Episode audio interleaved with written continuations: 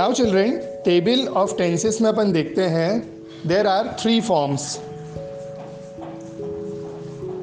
three types sorry पहला है present tense past tense और फ्यूचर टेंस ठीक है? अब इन थ्री टाइप्स के चार फॉर्म्स होते हैं, मैंने पहले ही बताया. पहला फॉर्म फॉर्म क्या होगा? इनडेफिनिट दूसरा क्या होगा? कंटिन्यूस तीसरा क्या है? परफेक्ट और चौथा क्या है?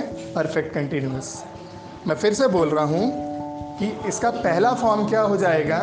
इनडेफिनिट दूसरा फॉर्म क्या होगा? कंटिन्यूस तीसरा फॉर्म क्या होगा? परफेक्ट और चौथा फॉर्म क्या होगा? Perfect continuous so indefinite continuous perfect और परफेक्ट कंटिन्यूस फिर से मैं बोल रहा हूँ इनडेफिनिट कंटिन्यूस परफेक्ट और परफेक्ट कंटिन्यूस ठीक है? मैंने एक एग्ज़ाम्पल लिया है। देखिए, अपन सबसे पहले प्रेजेंट लेंगे तो present indefinite tense present continuous tense present perfect tense और प्रेजेंट परफेक्ट कंटिन्यूस टेंस ठीक है? तो प्रेजेंट इंडेफिनिट टेंस में क्या होगा? आई से कंटिन्यूस में आई एम सिंगिंग परफेक्ट में I have sung perfect continuous में क्या होगा? I have been singing clear with this past में क्या होगा? आई सैंग ठीक है? कंटिन्यूस में आई वॉज़ सिंगिंग परफेक्ट में I had sung perfect continuous में आई हैड बीन सिंगिंग ठीक है? फ्यूचर में आई शैल सिंग ठीक? Continuous I shall be singing perfect I shall have sung ठीक? और परफेक्ट कंटिन्यूस में I shall have been singing हमेशा याद रखना परफेक्ट कंटिन्यूस में हैव बीन और आई एन जी आएगा। क्लियर परफेक्ट में क्या रहेगा? थर्ड फॉर्म रहेगा। कंटिन्यूस में आई एन जी रहेगा। इनडेफिनिट में जो सिंपल आपका फ़र्स्ट फॉर्म ऑफ़ वर्ब है, वो चीज़ रहेगी। So that we have ended with our tenses. Go through the tenses. If you find any difficulty, then ask me. Clear? Now children, table of tenses में अपन देखते हैं there are three forms. Three types sorry पहला है present tense past tense और future tense ठीक है अब इन थ्री टाइप्स के चार फॉर्म्स होते हैं, मैंने पहले ही बताया पहला फॉर्म फॉर्म क्या होगा? इनडेफिनिट दूसरा क्या होगा? कंटिन्यूस तीसरा क्या है? परफेक्ट और चौथा क्या है? परफेक्ट कंटिन्यूस मैं फिर से बोल रहा हूँ कि इसका पहला फॉर्म क्या हो जाएगा? इनडेफिनिट दूसरा फॉर्म क्या होगा? कंटिन्यूस तीसरा फॉर्म क्या होगा? परफेक्ट और चौथा फॉर्म क्या होगा? Perfect continuous so indefinite continuous perfect और परफेक्ट कंटिन्यूस फिर से मैं बोल रहा हूँ इनडेफिनिट कंटिन्यूस परफेक्ट और परफेक्ट कंटिन्यूस ठीक है?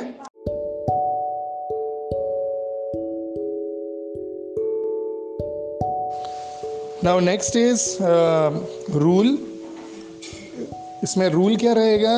Rule is shall have been or will have been plus first form of verb plus ing because it is continuous tense. So shall have been or will have been plus first form of verb plus ing. Now what is first form of verb? First form of verb is the basic or the root form of the verb or the original form of the verb.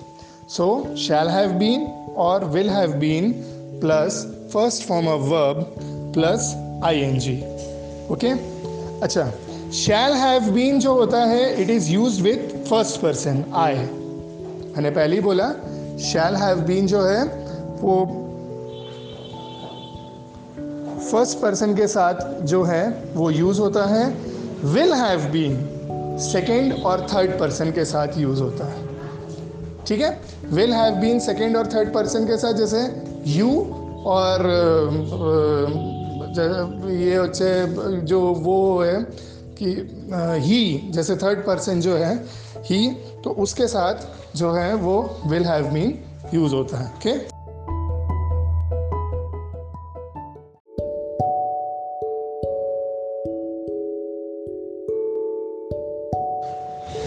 Now children, our next example is future perfect continuous tense. ठीक है? इसमें मैं पहले ही बता दे रहा हूँ कि इसमें बेसिकली कंटिन्यूस है तो ऑब्वियस ही बात है कि इसमें आई एन जी आएगा।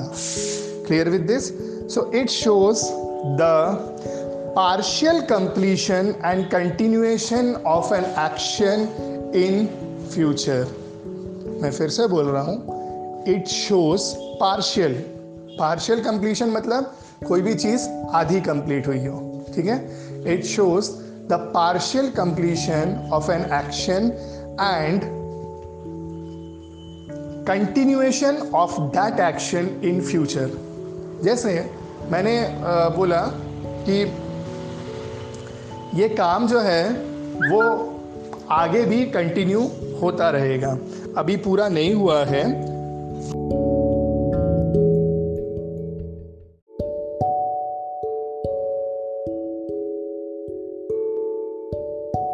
Now, our next example is by the end of this year, I will have worked here for three years. ठीक है या फिर by the end of this year I will have worked here for three months clear with this इस example में आप देखिए कि it is very much certain that you will be working here for example मान लीजिए कि आप किसी कंपनी में लगे राइट right? तो अक्टूबर में आपको यू नो ज्वाइनिंग मिला। तो ज्वाइनिंग के बाद आप अपने घर में गए और आपने डिस्कशन किया कि साल के अंत होते होते मैं यहाँ पर तीन महीने काम कर चुका हूँगा। फॉर एग्ज़ाम्पल अक्टूबर में आप काम करेंगे ही करेंगे, नवंबर और दिसंबर में भी आप यहाँ पर काम करेंगे। so it is very much certain here that you got a joining letter and you will be working here for three months and after that also you will be continuing the job ठीक है so by the end of this year I will have worked here मैं यहाँ पर तीन महीने तक काम कर चुका हूँगा साल ख़त्म होते होते so it is very much certain that you will be working here for three months Clear with this?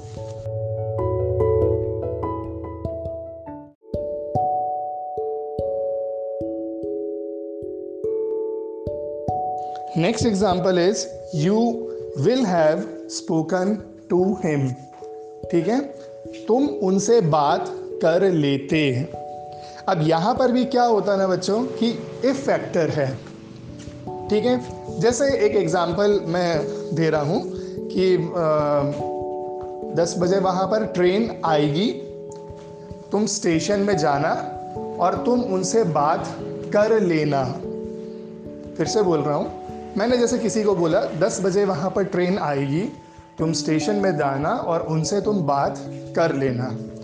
ठीक है? मान लीजिए किसी न किसी फैक्ट की वजह से या किसी न किसी प्रॉब्लम की वजह से या किसी न किसी इंसिडेंट की वजह से ट्रेन नहीं आई। ठीक है? तो हमने क्या बात करी कि अरे यार ट्रेन नहीं आती। अगर ट्रेन आती तो अभी तक तुम उनसे बात कर लेते। ठीक है? अगर ट्रेन आ जाती तो अभी तक तुम उनसे बात कर लेते हैं। अब यहाँ पर भी क्या होता है बच्चों? इफ़ फैक्टर आता है। ठीक है? अगर किसी इंसिडेंट या कोई ट्रेजिडी की वजह से कोई चीज़ नहीं हो पा रही है विच इज़ सर्टेन तो उसके बारे में हम ये डिस्कस करते हैं कि you shall have done this you will have spoken to him ठीक है? Because it is very much certain but here facts may be some calamity और मे बी सम इंसिडेंट और may be some problem that had happened and you had discussed that if it is uh, if this calamity does not exist or if this calamity does not interrupt i would have done this or i should have done this or you will have done this like this. Okay?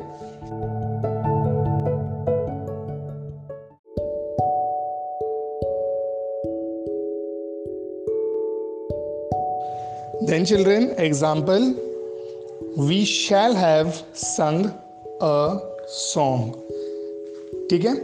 We shall have sung a song हम वहाँ पर गाना गाते हैं। ठीक है? अच्छा देखिए बच्चों, इस पूरे इंसिडेंट में एक चीज़ ये होता है।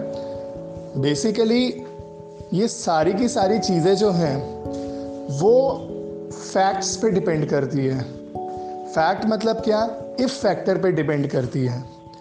जैसे ये सेंटेंस है we shall have sung a song इसका मतलब क्या है? हम वहाँ पर गाना गाते ठीक है? शायद अब आप वहाँ पर गाना नहीं गा पा रहे हो, या फिर कोई ना कोई फैक्ट हुआ है, या कोई ना कोई कुछ प्रॉब्लम हुई है तो शायद आप वहाँ पर गाना नहीं भी गा पाओ। बट ये सर्टन था। फॉर एग्ज़ाम्पल जैसे मान लीजिए, एक एग्ज़ाम्पल मैं दे रहा हूँ। एक डेट हमने निर्धारित करी। For example children's day okay children's day में हमने एक प्रोग्राम डिसाइड किया कि हम मानस भवन में एक प्रोग्राम करेंगे, जिसमें सारे के सारे बच्चे जो हैं, वो गाएँगे। So it becomes very much certain that you shall be singing a song in Manas Bhavan. But may be there are some fact or maybe some incident had happened that you are not able to go there. ठीक है? तो जैसे हम discuss करते हैं कि अगर ये चीज़ नहीं होता तो आज हम वहाँ पर गाना गा रहे होते हैं। तो बेसिकली पास्ट इंडेफिनिट टेंस में इफ़ फैक्टर भी बहुत ज़्यादा इंपॉर्टेंट होता है।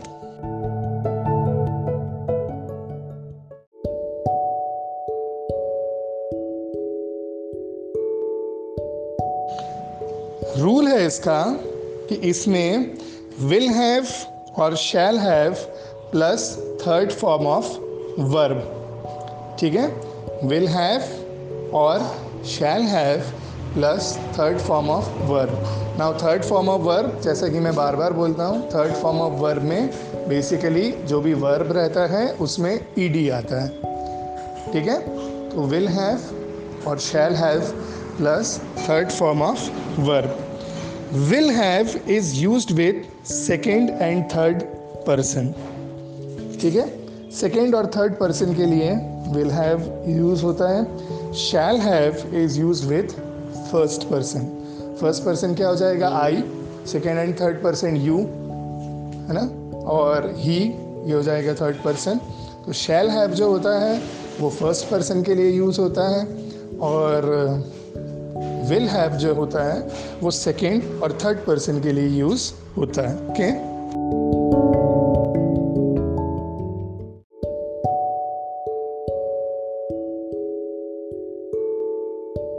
good morning children today we will continue with future perfect tense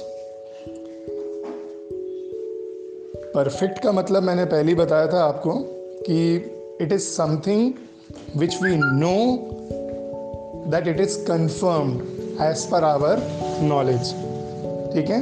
जिस बात को लेकर के हम श्योर रहते हैं, या जिस बात को लेकर के हमें ये पता रहता है that this incident is hundred percent true ठीक है?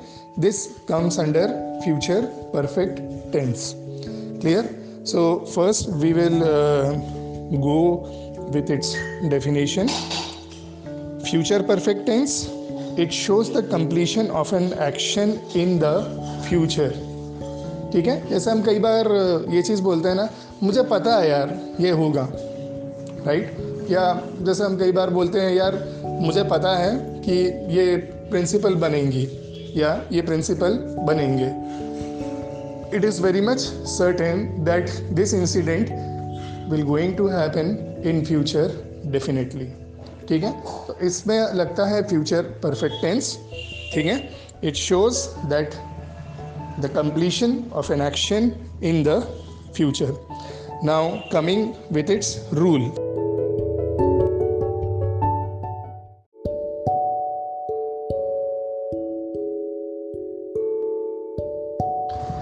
next future continuous tense अच्छा इसमें आप देखिए कंटिन्यूस लिखा हुआ है that means I N G ठीक है? तो फ्यूचर कंटिन्यूस टेंस का हम सबसे पहले डेफिनेशन देखेंगे। It shows an action that will continue in the future फिर से बोल रहा हूँ। It shows an action that will continue in the future ठीक है? इसमें हमें किसी ऐसे एक्शन के बारे में पता लगता है जो कि फ्यूचर में कंटिन्यू होगा। अच्छा इसका रूल हम देख लेते हैं। The rule is shall be और will be plus first form of verb plus I N G clear shall be और will be plus first form of verb plus I N G for example I shall be writing a letter ठीक है? जैसे अपन बोलते हैं ना कि, मैं चिट्ठी लिखना चालू करूँगा यार। एक घंटे बाद, फिर देखते हैं क्या होता है, ठीक है? तो I shall be writing a letter I will be staying here till Friday ठीक है? मैं इस घर में फ्राइडे तक रहूँगा, ठीक है? I will be coming soon इसका क्या मतलब हुआ? मैं बहुत जल्द यहाँ पर आऊँगा. I will be coming soon clear with this तो I shall be writing a letter ये भी फ्यूचर में मैं आगे यहाँ चिट्ठी लिखूँगा. I will be staying here till Friday मैं यहाँ पर फ्राइडे तक रहने वाला हूँ. I will be coming soon मैं यहाँ पर जल्दी ही आ जाऊँगा. Clear with this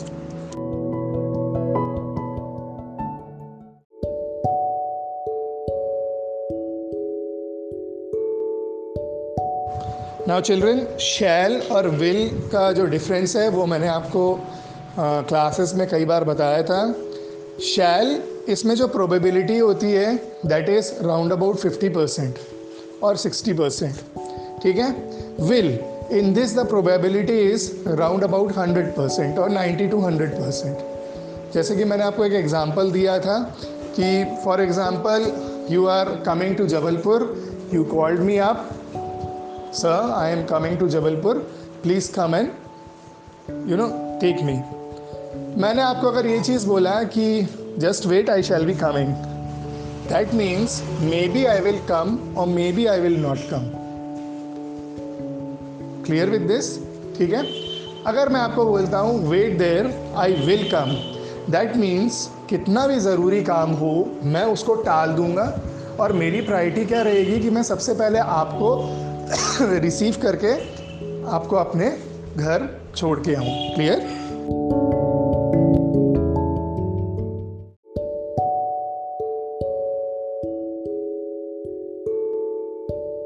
So, children, today we will do two things that is, future indefinite tense and future continuous tense. सबसे पहले फ्यूचर इंडेफिनिट टेंस को देखते हैं okay okay? Future indefinite shows an action in the future. But here, the time is indefinite. चूँकि ये indefinite है तो यहाँ पर आपको टाइम जो है, वो indefinite समझ में आएगा। ठीक? क्लियर विद दिस नाउ अब इसका अपन रूल एक बार देखते हैं। ठीक है? मैंने पहले ही बोला था कि हर चीज़ का रूल है जो कि आपको याद करना पड़ेगा। तो इसका रूल अपन देखते हैं। रूल इज़ शैल और will plus first form of verb first form of verb मैं आपको कई बार बोल चुका हूँ। It is the root of the verb ठीक है? वर्ब का ओरिजिनल फॉर्म को ही हम फ़र्स्ट फॉर्म कहते हैं, जिससे हमें एक्शन के होने का पता लगे। So shall and will plus first form of verb shall is use with first person will is use with second and third person ठीक है? फ़र्स्ट पर्सन हो गया अपना I second you third person ही ठीक है? वी सो so, इसका example क्या होगा? आई शैल प्ले ठीक है? आई शैल प्ले मैं वहाँ पर खेलने जाऊँगा। Clear with this we will go there ठीक है? वो वहाँ पर जाएँगे। Next is you will drink water clear with this ठीक है?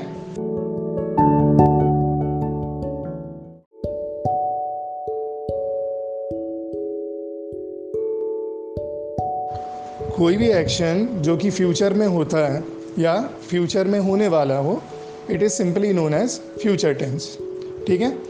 I shall be going there I will do that all comes in future अब फ्यूचर टेंस के भी चार टाइप्स हैं। जैसे कि मैंने आपसे बोला था फ्यूचर इनडेफिनिट टेंस ठीक? Then future continuous tense then future perfect continuous tense और फ्यूचर परफेक्ट टेंस है ना? Future indefinite tense future continuous tense future perfect tense और future perfect continuous tense. Clear?